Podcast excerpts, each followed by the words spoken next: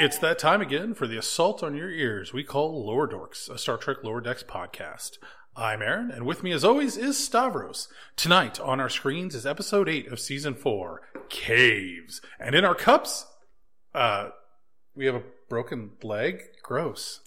Yeah, it, uh, it it tastes better than a real broken leg, though. That's that's a plus. I want to know how you know this. Have you tasted a broken leg? Were you in Uh, a I'm just kind uh, of using my imagination. yeah, you ever uh, in No, a plane not go too crash in the uh, Himalayas? Had to survive any way you can. I did what I had to. All right.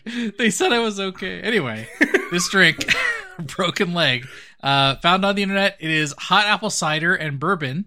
Uh, so you heat up the apple cider is the idea. Yes. And you stir the bourbon in there. Uh, you can sub whiskey if you want. I only had honey bourbon, so I'm getting a. I, I had to kind of go with a reheated or heated up uh, Angry Orchard, so it was already hard cider. Oh I no! put in some honey honey bourbon in there. Uh, so it's kind of this like honey apple taste going on right now. Pretty heavy, but I could see this being a delicious kind of cold night drink. Yeah, And, so um, It was a high. It was like a 95 high today, so it's not working that well. Not, not working too well for you there. Uh, pretty good flavor. It all really works together. Usually, it's you you put cinnamon sticks in it. I didn't have cinnamon sticks, so I just put a dash Hmm. of cinnamon in it. And yeah, all the flavors work together really well. I as well got got ready to make my drink and discovered inexplicably. I have no whiskey in my house. No bourbons, no whiskeys. wow, is all I had was uh, a banana whiskey. And so I had to uh, give that a go. And you know what? It actually works though. It all comes banana together. apple flavor. Yeah, banana apple apparently is a pretty good Nice. combo. Oh, interesting. Yeah. It makes me feel like I'm a kid again. You know, I got my my sliced bananas, my slice, sliced apples, and my uh, sippy cup of whiskey. Alcohol. Yeah. that makes sense. well, let's talk about this episode. Uh, this episode is called Caves, as you said. And in this episode, when the Warp Core 4, there's no sign of uh, T'Lyn, by the way. I know you're probably pretty sad about that. You know, you bring that up every time. I think I, uh. I I think know you're, you're sad ha- every time. I want to acknowledge your feelings. I'm sensing some abandonment issues here, Stavros. well, you know who gets abandoned is the Warp Core 4 in this episode. Like the little I don't think they were They abandoned. dude. marooned. They were marooned. There's a difference.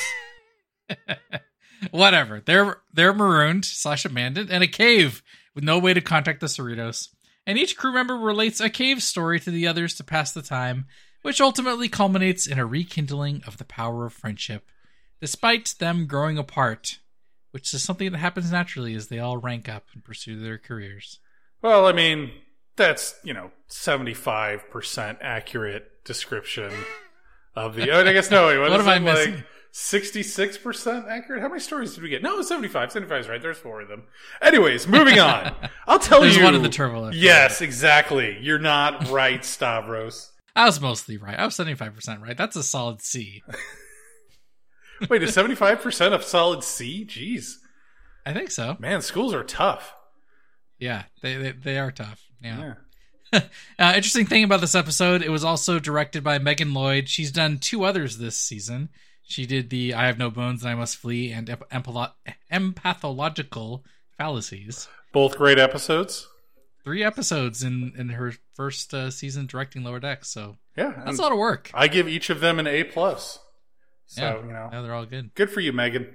One thing I want to call out right off the bat: someone had a lot of fun coming up with planet names for this episode. We've got Gratinus that they got stuck on. There's Chiron Four. There, there's Balkus Nine.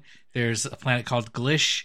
Uh, my only hang up is that uh, they use the numbers instead of the Roman numerals, Yeah. which uh, they kind of bounce back and forth on here. I kind of wonder a lot of times when they do planets, they're references to crew members or something else.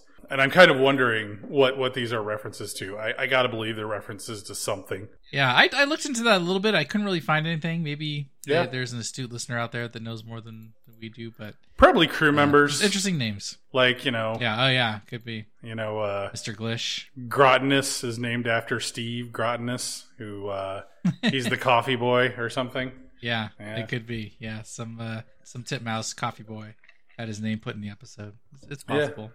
But anyway, so the uh, the episode starts off with the Warp Core Four getting reunited uh, in the transporter room, going down uh, on you know to a cave. They're Some some people are more excited about the cave mission Well, than others. and some of them, some of them showed up completely unprepared. Like, oh, what are we doing today? Like, did you not read the briefing? Was there no briefing? We've seen they get briefings. They do briefings. Yeah. They're told what the job is. I don't know, man. I'm starting to question whether these guys should be lieutenant junior grades or not. you know, if Mariner prepared, we wouldn't get the caves through the transporter effect, I thought that was pretty good. yeah. um, we got a, a good look at the transporter room here. Has the transporter room always had the kind of more mechanical looking door that leads into there? You know what? I, cannot honestly recall if I've seen don't it. know. And like when you first said that, you know, that it had a mechanical looking door, I'm all like, Yeah. what the fuck does that even mean? Mechanical looking door? like, are the rest of the doors like, like beads or something? Did I miss some major element of this? Missed. Well, yeah, what you mean Yeah. is it's the doors that are like, whenever you see they go to like engineering or like cargo bays Yeah. that have the reinforcing lines, right? Right, reinforced. Maybe Which- that's a better word. Yeah. Well, and I that's the thing though. There's no way these are reinforcing lines. Like what? What? They're not even like properly aligned or shaped to be reinforcing. I think it's just like something like it's an aesthetic choice for Something some different. reason. Yeah, yeah. Oh, but Yeah, I that wasn't the right. question, was it? The question was, has it always been Have this you way? seen these before? And in answer Yeah. to your question, yes, it's always been this way. Oh, you're a liar. I honestly have no idea. I spent, you know, a long time puzzling over what you were thinking of and considering that and then thinking about how ridiculous the reinforced doors are.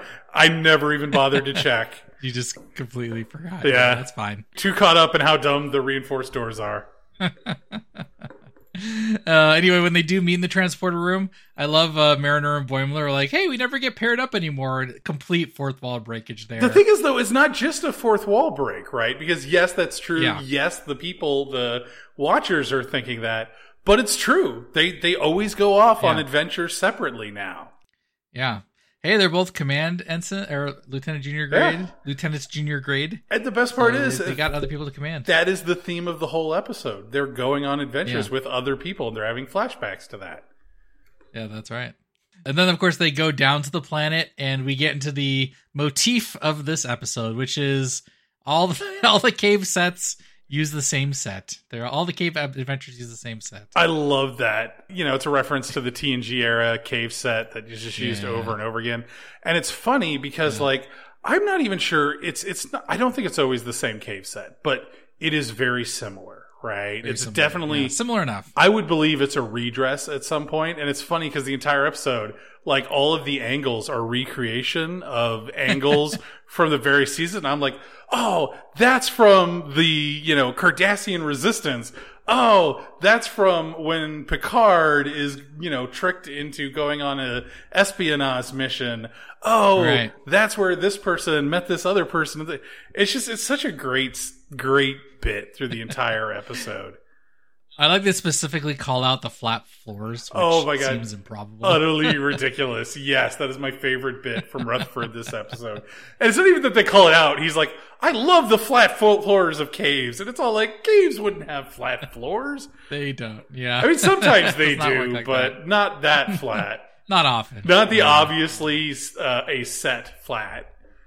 Yeah. Speaking of Rutherford, though, I love when they beam down and they get trapped in there. Uh, Rutherford does not pull out his tricorder, although he does use his tricorder later in the episode to do various things. But he just like turns on scanning mode of his implant, and I'm like, I'm confused. Like, when is the implant better than the tricorder? Is one better than the other? Here's the better things? question Has he used this function before? I don't think so. I think this is the first time we saw it. And it would be hilarious. you know what though? I could totally see Rutherford doing the whole actually using a tricorder rather than the scanning function of his implant because he likes using a tricorder. That seems like a Rutherford thing to me. totally. Uh, I just want to know which one does what. They they need to. Uh, I need like some kind of lower decks. Like, do you remember the, the technical manuals for the '90s era shows? Well, you want like I a need one of those technical for manual for Rutherford's yeah. Do implant? you want to know what it does? Yeah. no, not at all. I Besides don't change care. his personality, don't you want to know well, like it didn't all of the change different his personality. It stored like his old memories, right? Well, remember when he was like Cowboy Rutherford and like Yeah. White Well, Rutherford and Well, all right, that is true. He could switch different modes in there. God, that was such a great episode. But was that episode an anthology episode just like this one? Where it's a bunch of like little vignettes because it's all about Rutherford trying out for different departments, right?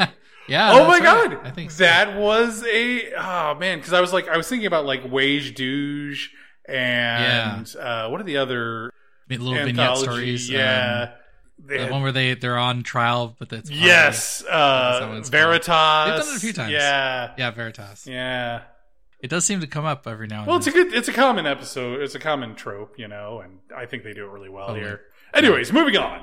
you know, we're going to get into the, all the Vendorian stuff and the stories in a little bit, but I'm so confused why Boimler had to take off his pants, and I know it's for for, Because- fun, for funsies. The cloth it it shifted the frequency of the phaser beam to properly. You can't just he didn't push just the have to take off his. phaser? Ba- he didn't just have to take off his pants. Remember, they had to bounce the phaser beam bounce the off beam, of a yeah. stalactite onto the pants. You know what the best part about that is though is when he gets done uh, with that whole thing, and he's all like, Yeah. "Now we just have to carefully extract the whatever ore it was," and he Yeah. just starts hacking at it. it. Yeah. Oh my god. I love it. With the butt of the phaser. Fantastic. that was great. A lot of fun stuff in there with the, the Yes.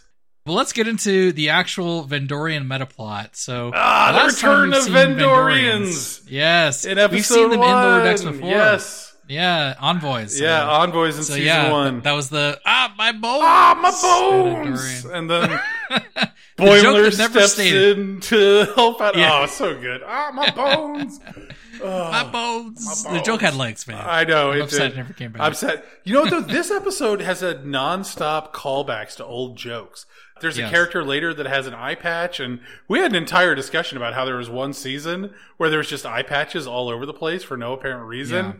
and it never came back. But in this episode, it Yeah. did. I, this is it. yeah another great thing I love about this episode is the non-stop callbacks. Yeah, it's really good. But of course, Trek vets might recall Vendorians from the animated series, where we get the most information up to this episode as far as Vendorian Which culture. doesn't jive with this episode. no, yeah, that's the that's the confusing thing. So you know, you can fill in the gaps in, mem- in my memory, but I believe the Vendorian in that episode was he was you know pretending to be a crash survivor, Yes. and he was kind of an outcast from their species. Well, no, because like that episode was the whole thing was Romulans used Vendorians as spies because of their shape shifting ability, and they're supposedly like Right. very like deceptive because of that ability. And supposedly their whole culture is like that. And they're it was so bad that their homeworld is quarantined. So like they don't let anybody on and off. And using a Vendorian as a spy is a war crime. Which leads Which me is to uh, how did we get to Vendorian morality tests? yeah. Why is that a cultural thing? So here's the thing. Here's my theory. Holy shit. That was probably a racist stereotype because the only Oh. Vendorians Federation had ever encountered were. Romulan spies. Yeah, you're right. And it turns out that Wow. the uh, the Vendorians are just, you know, they're they're all about going out there and testing people's morality for no apparent reason. Yeah, just like any other god creature like episode in TOS or TNG. Yes. They're all out to test humanity. Only test- test Vendorians aren't really. I mean, you know, God, Vendorians might as well be god creatures. Dude literally turned into a deflector dish in that episode. I know. That's right. that was crazy. They can rearrange their atoms, I believe, is what Uh, they say. yeah. Which totally makes complete sense. Yeah, well, I mean, why not? Um, sentient deflector dish that is actually a squid alien. You know what? If I was a squid alien, I would learn how to turn into a deflector dish. You would I mean, just for that one time you need it. that one time you need it. Here's the best part about that. You never though. know. You know, this entire episode is just going to be me like thinking about the Vendorians and how ridiculous they are. Because in that episode, the longer they spend in the form of the alien they're mimicking or the creature they're mimicking, they gain its memories and personality Right. traits. So, Mhm. what memories and personality traits does it gain by copying a deflector dish? Is there a point where it's just like, oh yeah, I love deflecting things. I'm just a big old deflector. And you know that even raises the question: if he can mimic a deflector dish, can he mimic like a uh, computer core? Like, would a way like to it. steal data from somebody is just infiltrate their ship have the Vendorian mimic the computer core and then just download the data from your Vendorian? Could you do that? Like, if he was mimicking a computer core, could you like plug in a USB drive to him? I mean, like, I got a lot of questions. there are here, endless guys. questions. Yeah, yeah. I need more episodes about. I feel like all the answers are yes. Yeah. Oh god. And of course, they proceed with their morality tests, and you know that their morality test is all about reinforcing the power of friendship. Because in both of the stories, and we'll get to those details in a sec, they are trying to make you know all of the crew members on the ground just get along. Yeah. And you know all the stories leading up to that point for the Warp Core Four are all very. You know they cause cause some conflict, but Tendi's story is all about them being best friends, and that's all they Well, want. you know, yeah, the stories themselves cause conflict, but the individual stories are about Right. overcoming conflict. Yeah, Yeah, which yeah, is I think great. that they're paying attention. you know, to the though, I think we're we're sidetracking. We're supposed to be focused on the uh, Boimler story, and you know what the best part of the Boimler story is? what? Crazy conspiracy theories. Of course, of course. I, I love that we haven't seen Lieutenant Levy in quite a while, right? Like This ever since that episode was full with of background characters.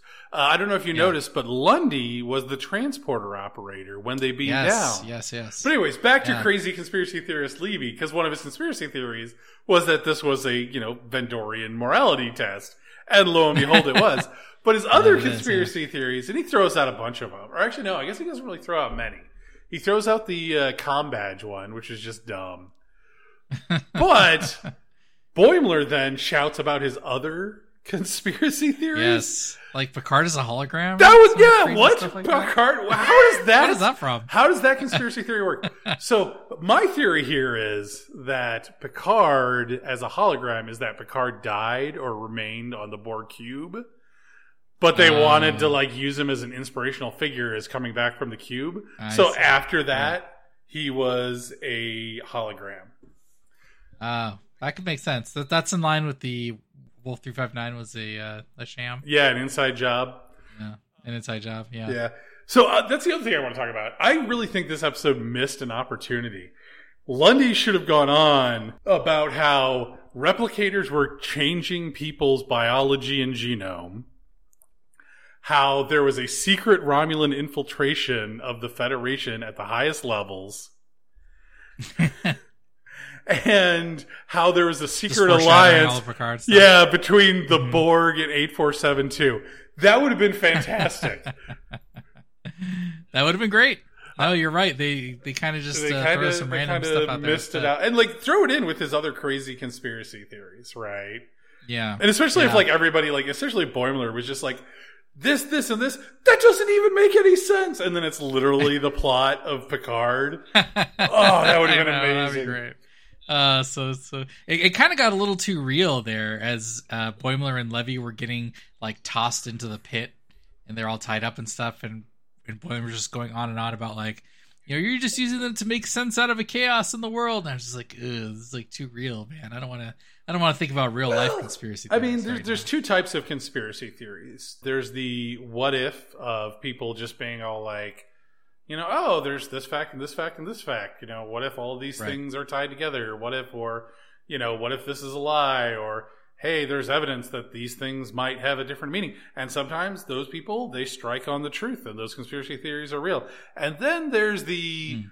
Crazy, I have an agenda with my conspiracy theories. The yeah. racist conspiracy theories, the the world is big and scary and I need a villain to blame because if there isn't, I don't know how to get through my day.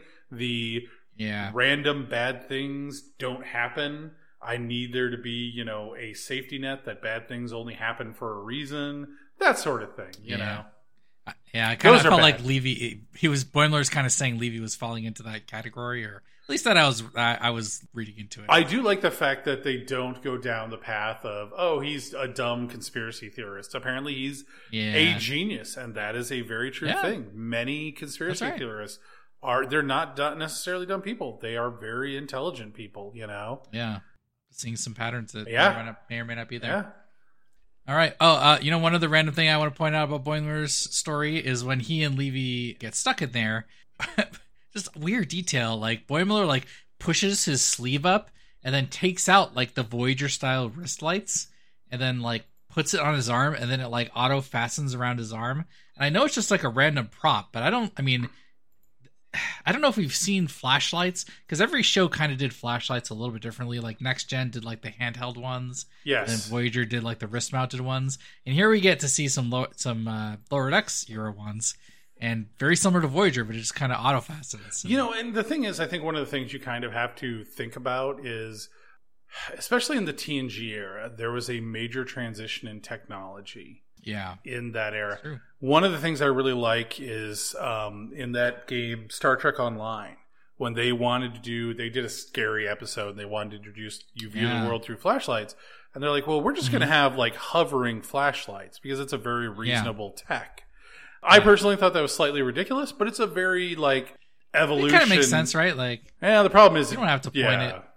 It's a, it's it's a very technical investment for a very simple gain. Like, Mm. why not just have a patch on the uniform that you press it and it glows? You know. Mm, yeah. But that's the whole thing, right? Over time, and then like you saw it in I can't remember which may have been one of the movies where the phaser rifles had lights on them. And Right. yeah, that totally First makes Contact, right? sense. Yeah, I think it may have been first contact. But in, you know, TNG, like there wasn't a lot of thought. It's a flashlight, you know, who cares? Yeah. but a flashlight isn't an efficient design for you got to use your whole hand for it. yeah, it's the whole, you know, holding the flashlight for your father while he works on the hot water heater, right? Uh. Ooh, some flashbacks there. yeah, you know, I mean, you, you don't want your engineer to have to hold a flashlight or give it to, you know, the red shirt to hold a flashlight because when the red shirt inevitably gets killed, you don't have light anymore. How are you going right. to fix the transport beacon when your red shirt has been killed by the Gazorpian? we all need the Rutherford style implants that have the built-in flashlights now, just like they did in this episode. Yeah, you know, or just give them, you know. Geordi eyes that can see in every spectrum.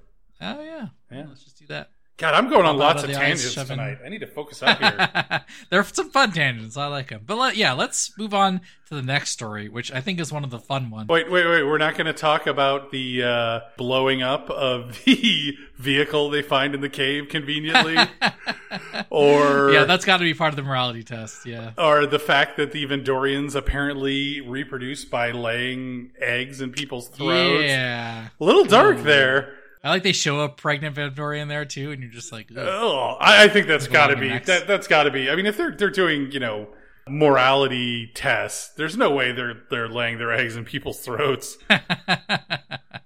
And then, of course, they're eating dinner that is crickets, and apparently the crickets Oh, are yeah. delicious. you know what? I I blocked that out of my- my memory. I didn't even put that in my notes. I love I love how. Boimler is all like as uh, uh what the hell is his name? As what's his name is eating the, yeah, Levy is eating the cricket. Boimler just has this like completely disturbed look on his face. But Levy has got like he thinks it's delicious and he's He got like great. the he's got the like cricket goo like running down his chin. right. oh, So so, gross. I love it. Oh man. uh, those conspiracy theorists, they're willing to try anything new, I guess. Well, you know what? I mean, give him credit. Yeah, you gotta give him Credit where credit's due. guy. Yeah. All right. Are you ready for Rutherford's story at this point? I mean, no, but let's get into it. Close enough. Yeah. Yeah. You know when they they said it's uh going to be a cave baby, I immediately thought Threshold, uh, right? Threshold? Yeah. I know. Oh my god, but it's not. It's a freaking and I'm not sure. Is this a Tucker pregnant by touch? That's the only thing I could think, right? Hmm. Yeah, There's that's got to be it. That's where they touch hands in the sand. Yeah, and then he winds up pregnant and they have to, you know, Yeah. What does he do? He gets a uh like they they do a fetal transplant or something. Yeah. But I also kind of thought it had shades of what is it? The episode where Deanna Troi has the baby. What is that? The dolphin? Is that what it is? no, that's not the Um, dolphin. The offspring. The offspring. Yeah, that makes sense. Oh no, is offspring is offspring data? I don't know. It's one of those. No, It's you're. I think you're right. Uh, offspring is data, and it's the child. The child is The the, pregnancy okay. episode. Yeah, it's little shades of that with how quickly the baby grows up and or is you know grows and is born.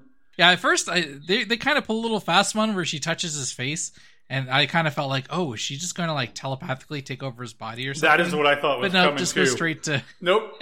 was that intentional, or they just uh, they just threw that effect in there without? You know, I don't know. I don't know what the thought was on having it happen that way. I think it would have been better if they had just like touched hands. Because isn't that all that Yeah. Tucker did, right? And that's how he yeah, they his, put their uh, hands in sand together, yeah. or, or rocks or something. like grabbed his hand and shoved it into the rocks. But this isn't the Yeah. same alien from that episode. This is a completely different alien. I don't think so. Yeah, I don't think we have the name for this one. I swear I've seen this alien before, but like I just can't place Hmm. it. Memory Alpha failed me. The uh, yeah, internet Suso failed me. species. You know, Yeah. I was so desperate, I used Bing to try and find an answer. oh, did that work? No, no. Okay, just wanted to ask. On the upside, now I'm getting daily emails about freaky aliens and where I can buy them, which is apparently a thing. Thank you, Bing. yeah, nice work, Bing. We knew you had to use. Yeah, get the fuck out of here, Stavros. I love the reason why they're down there, Dr. T'Ana and Rutherford, are because Billups got swamp rash. yeah, it was supposed to be Billups down Like, there. how did that happen? Well, I mean, there's a swamp on the Cerritos now, right? so, like, Billups was just down there and then he got some swamp rash. Or maybe it was on the previous that- planet they that off. visited. We don't know. We don't know what Billups is into. You know, what? maybe Yeah. swamp rash is just a colloquial term for a communicable Oh. disease that was already on the ship. Maybe, Possibly. you know, he had a liaison with somebody who had swamp rash. Oh. You don't know. Well, he, he can't have liaisons. Well, I mean, as long as he doesn't or tell his mother, king. Which I think is kind Oh, of a okay. common thing. I don't think most men tell their mother about their liaisons. if you're out there and you tell your mother about her, your liaisons, don't tell us. We don't want to know about that. You are a weirdo. oh god i love how when dr t'ana does the c-section on rutherford i I guess apparently there are no painkillers in medical kits because she just like bite down on this boot and he like passes out from getting cut open God, that's a good point. Yeah, I didn't even think about that. You know, it's the. Well, I mean, does she have a You just full bite down on medical this. kit? yeah they have like a ba- whole backpack if you watch later in the scene they're like they're checking out all the tunnels and they're wearing like little backpacks that Yeah, they're wearing backpacks. know, look like I don't think kits. those are medical kits, though, are they? yeah it's, it straight up has a medical uh, little symbol on them in some scenes and they just i think it does change Oh yeah, who knows? I don't no painkillers. I know Rutherford's doesn't, right? Um, oh because yeah yeah I, I was like trying to find his backpack as well because I'm like I've seen this before. Where have I seen Yeah. this? And I couldn't find it. and this time I learned my lesson. I did not search on Bing. Oh yeah, that's probably smart. But yeah, the whole uh, having a full medical kit and then re- re- refusing painkillers that was uh, tough to sit through. Really? I mean, like it was Uh, animated, so it didn't really, you know, affect me because you know Yeah, they're yeah, cartoons. They're not real people. Yeah. To be fair, though, like television people don't don't affect me because they're not real people. Oh well, I think you need to get some real feelings at some point. Oh, I mean, I have real you can't feelings. be a robot forever. I have real feelings for real people. oh, I see. I mean, that's not really true. Well, you know what? Fine. I, I have fake feelings for real Robot people. confirmed. I have fake Oh, feelings for real people. feelings. Yeah, because you know, Oh, I've okay. discovered that people will judge you if you don't have feelings of some variety. Oh yeah. I mean, like I am right now, basically. You've discovered your robotness. don't judge me, Stavros. I'm judging a little bit. um, anyway, this newborn, you know, I don't know if you know, but human newborns can't eat solid food, and they immediately shove solid food into this newborn's face. So to be fair, it's a freaky alien newborn who was gestated in an hour or in a few minutes and yeah, is the you know what is it genetic and mental reincarnation of a freaky alien yeah, that's true. Might as well if she can gestate in a few seconds, then maybe she can eat food right out of the out of the body. Who knows? yes Uh, I also loved the uh, the Dr. T'Ana vaporizing the poopy diaper. such a great idea don't you wish there was poopy diaper vaporizers right now so Totally. fun I- I fact need them. when i was a kid my well not when i was a kid it was my older siblings my parents still used cloth diapers Oh, and after a while they would literally just after they used them take them out and throw them in the burn barrel just burn them. That smell? I have no idea. I've never thrown a poopy diaper into a burn barrel, Stavros. That's a fair point. but I love it when in this shot when she shoots the poopy diaper, she it's like she shoots it at the bottom and then it takes like a half second to vaporize the whole thing. So she like lets go before the vaporization effect gets to her fingers. Like, what would happen if she just didn't let go? Would it just continue to vaporize like her? Have we ever established how? dangerous. Um, you know what though? No, because it's vaporizing in her hand as she's Yeah. holding it. It's mid vaporization. I don't think we've ever established how vaporization works, but it, the one thing No. we have established is that it makes no sense. Like people will get That's true. vaporized and leave no marks on the floor. They'll vaporize Yeah. an object and like so is there like settings like vaporization levels where like you know you have to guess the weight of the object you want to vaporize? Like Depends on if you want are- are all There are 16 settings. are all Starfleet officers like weight guesser carnies? Like, is that a part of Starfleet training? like, everybody has to do a stint in the Starfleet carnival where they guess people's weights so they know exactly how, Hey, you know- how much vaporization to use. You know, with the 16 settings on Phaser, there's three stun settings, and you got to be able to guess on the fly which stun setting to use, so you, you don't die, but you don't kill the person in, you know, attacking you or whatever. So I think it, there's got to be a class at Starfleet like, you know, guess your weight so you don't kill your your targets. I just love the fact that, you know, there are 16 settings and we establish one can vaporize a building. Like, even if that's Yeah. the highest setting, like, at what point do you stop and go, you know, I don't think we need rifles anymore?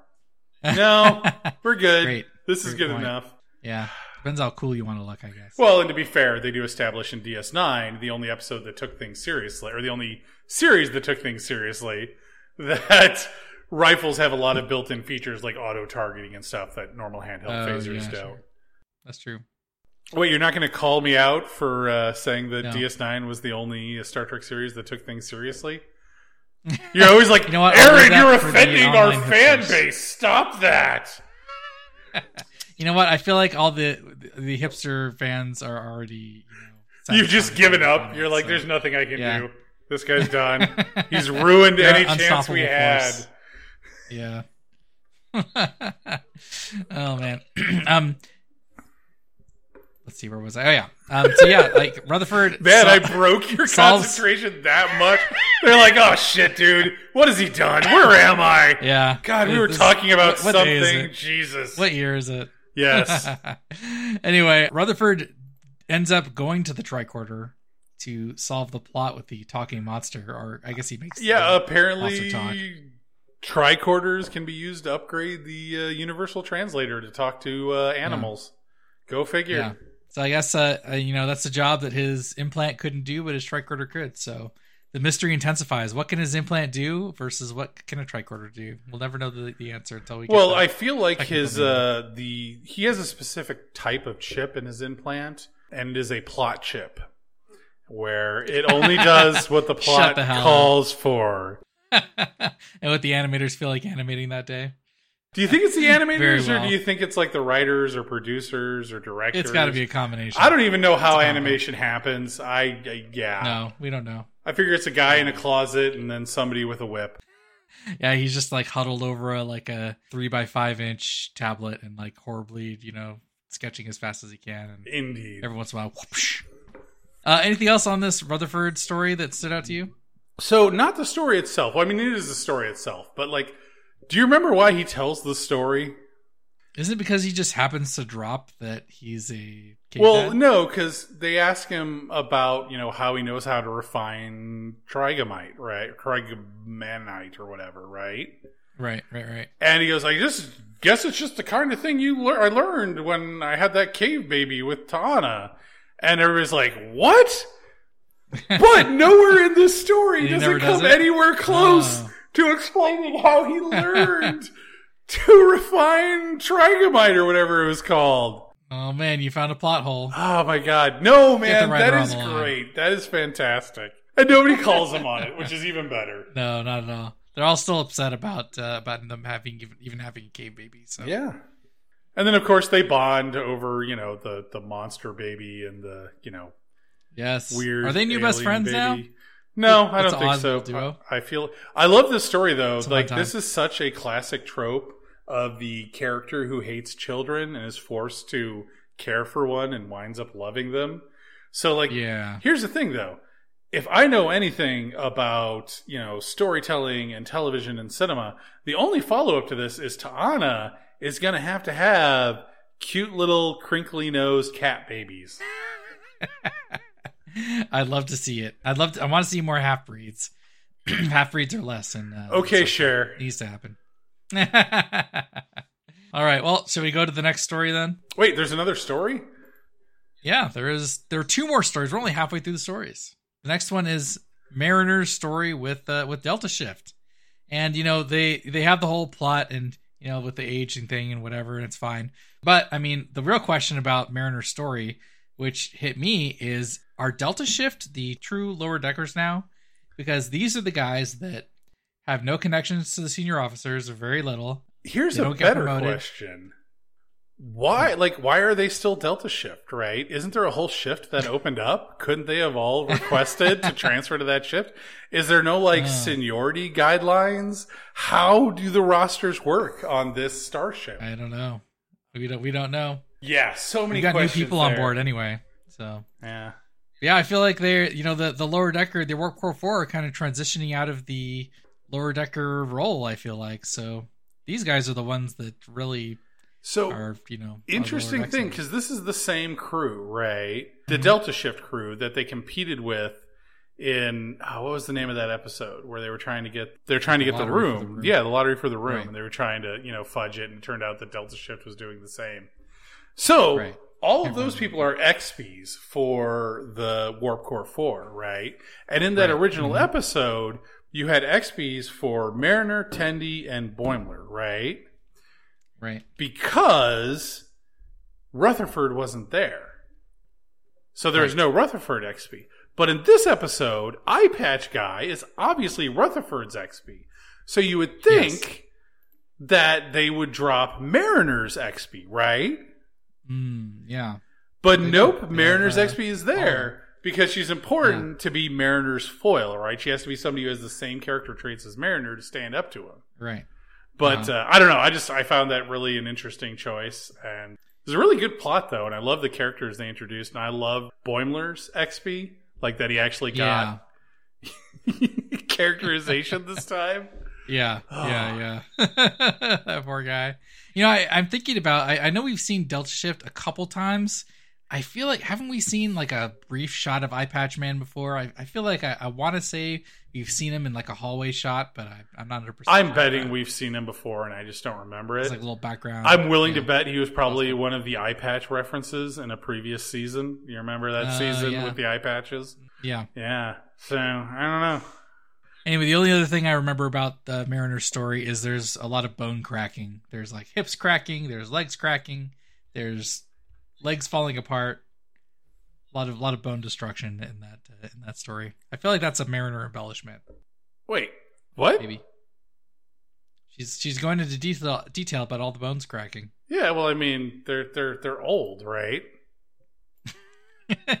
yes, but this unreliable narrator. She's just going into a lot of detail about about all the bone cracks. Mariner, an unreliable narrator. I find this hard to believe. I, you know, I don't think so.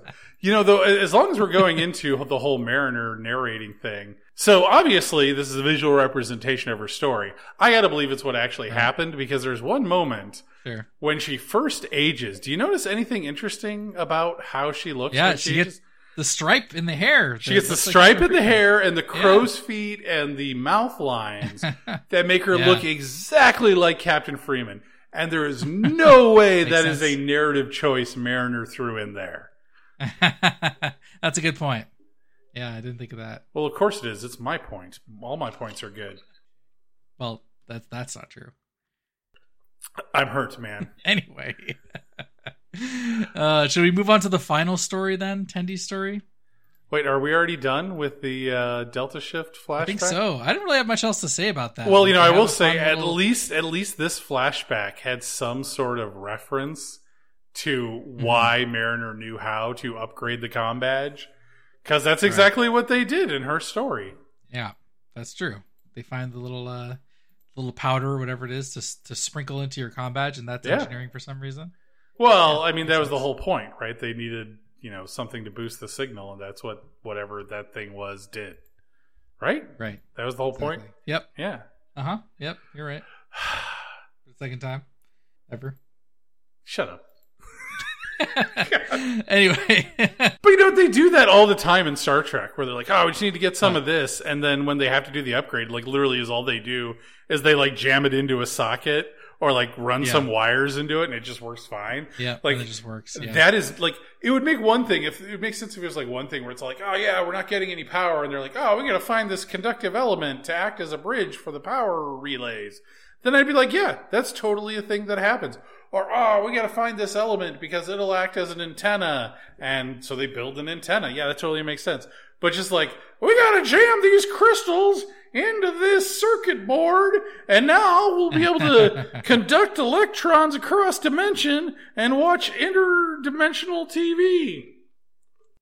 Not really. Wait, that's a different show. Never mind. Anyways, back to what we were talking about. We were talking about poor Tendi, who just wants Yes. to talk about the time they were all stuck in a turbo lift.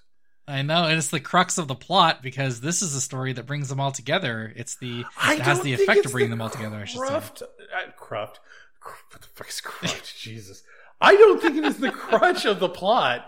I think it is No. a good resolution that is paid off. You might even say that the turbo lift is Chekhov's gun, Oh, I making I would myself with that actually. seem smart by referencing the most well-known story writing theory of all time. Hey, you know, in this case, it works, so we'll give you a pass this time. she finally gets to tell the story. Uh, I love that this is set during the very first episode of the show, so you can see a lot of the details uh, from that story or from that episode, and that includes a fu- some fun little details there when they show the exterior shot of the Cerritos. It's the season one version of the yeah, Cerritos. it's so the old Cerritos. This is like the quote incorrect one. Yeah, and I like, love kind of the proportions a little off. Well, you know, it's interesting though. I I remember not liking the Cerritos in the beginning and always feeling Yeah. like they had changed the model a little bit. But like Right.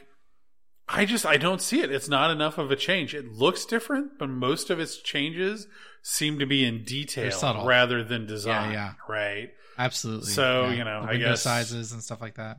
I guess the point I'm trying to say is that, you know, Stavros, I was wrong. And that's the only time you'll get that out of me. Oh, I need to treasure this moment. Another one of the details is uh, you can see in the background of the lounge. Uh, there's Ensign Fletcher. There's that guy who uh, made up the story about uh, aliens coming onto the ship to, you know, God, what was it? Like he he like made like a sentient computer core and it was you know attacking people and Yeah, to lie about uh, he's in the background of this episode. But you know what I mean? That's that's kind of you know what though. I guess we haven't seen him since. Do we know what happened to him after that episode? he got transferred. And, Is that what it uh, was? He got in trouble on the Uh, Titan. yeah, I thought something had happened Yeah. with that. But he yeah, I mean, like I think all of the characters though in that scene in the background are just you know background characters from the series too. It's just it's good Sure. that they included one character who's no longer in the background of the show because he got transferred off the uh, Cerritos. Yeah. So as a fun. callback to thought it was this really is in the past. Oh, see, Yeah. see, we got continuity going on here. Look at this. Come on over, boys. I love it. Come check out That's our right. continuity. We're like Check uh, out all the continuity. we're we're Mm-hmm. uh, we got a you know that whole DS9 level continuity going on here. None of this. uh I don't even know what episode. Toss next gen. Toss, Jesus, man, yeah. Of this toss continuity where they can't even decide what the name of the organization they work for is. Why am I doing this voice? Jesus. I don't know. It's pretty funny though. we'll give it another pass. uh, anyway, so they get stuck in the turbo lift, and I love that Rutherford calls Billups. He's like, "Hey, is there a problem?" He's like, "Yeah, we'll put you in the list." Hey, uh, can you beam us out? And there's just no response. but but Billups just hung uh, hung up on Rutherford there. He's like, "Nope, you guys must stay in the turbo." That always felt like, you know, I know this is going to sound dumb, but I don't know if you ever read that comic, O'Brien at Work. That is Yes, such an. O'Brien at Work gag of, you know, mid, like you ask Like, somebody hello? something over the com in mid conversation and then you just never get a response. Yeah. oh, that was great. Uh, but anyway, you know they they go on to have this you know heartwarming. You know they're they're all trashed and having fun for hours in the turbo lift. But I got nervous here. Is this a prologue to the Warp Core 4 The internet is a buzz. That's what everyone is talking about. It's such an Oh, really? ominous ending. Oh, the ending was so Oh, I don't know about ominous. yeah, I'm like, I go with ominous. I'm just like, It's like what? a feel good fuzzy ending. Yeah, it's a feel good fuzzy ending. Why does everybody Yeah. immediately assume that they're going to get split up or somebody's going to die or get transferred off? And they're like, oh yeah, it's because T'Lyn. T'Lyn's the new fourth member of the Warp Core 4, so oh. he's going to leave. And I'm like, shut the fuck up. We haven't seen T'Lyn in No, three episodes. You know, she'll Yeah. come back when she's ready to transfer off the ship. what happened? I thought you were the T'Lyn fanboy. You know what? I will never be the T'Lyn fanboy. I will give them credit for taking a character that I didn't think much of and giving her enough characterization and enough good stories to make me think, oh, yeah, this was a good addition. But that's it, man. If she died in the next episode, I'd be like, well, yeah, I mean, anybody can die that, at any time. Obviously. She's a background character. She is the uh, Voyager season one character who is introduced four episodes prior to their death just to give us enough time to gain attachment before they kill her off. Oh dear. Now Yeah. that's ominous. That's an ominous statement. Why is that ominous? Nobody cares about T'Lyn. Oof. Oof. Oof. We just lost like 95% of our audience. Oh no, two people. Oh, it's the end of the world. uh, anyway, I mean, it has a feel good ending. You know, we get the reveal about uh, the Vendorians, you know, kind of prompting them to overcome their their conflict uh, via the results of this story. Uh, it's feel good. I, I felt like it could be a a precursor to them eventually. I don't know about dying or any of that kind of stuff, but they're they're they're getting they're growing, right? Like they're pursuing their own career tracks. I think it's a possibility. you know what? Actually, I think it would be pretty cool if they actually did kill off Boimler, but it was like Section 31 Boimler. Oh yes, Yeah, it just- could always happen. Yeah, bring him back and he like infiltrates the Cerritos to, you know, Ooh. uncover who the uh, mystery murder ship is that is not really murdering people. Yeah. And oh, then Oh, in yeah. the end he winds up Yep, getting it's been a killed by T'Lyn, who we're supposed to believe is the one that betrayed them. Oh. Genius. That is genius writing right there.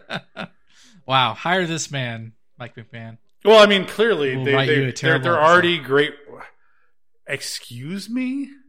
Excuse me? I'm just stating facts. What do you want from me? terrible episode? Get the fuck off your podcast, Stavros. that episode would be amazing. It would put Uh. to shame freaking Inner Light and Tapestry and In the Pale Moonlight. And I can't think of an episode from Voyager that's held in high regard. And That's another. That's another bit of our audience. Anyway, Actually, we should uh, we should end this we should end this discussion before we lose any more audience. I- I, feel like we've do discussed the heck out of this episode already. yeah, I mean. I feel like we've discussed a little too do much you of want to just everything. keep digging a hole here? but Yeah. this episode. And I take back my my statement about Voyager. Voyager had great Oh, did you think of one? episodes. No, I didn't. What was But I know it had great episodes. Ooh, ooh. They're in there.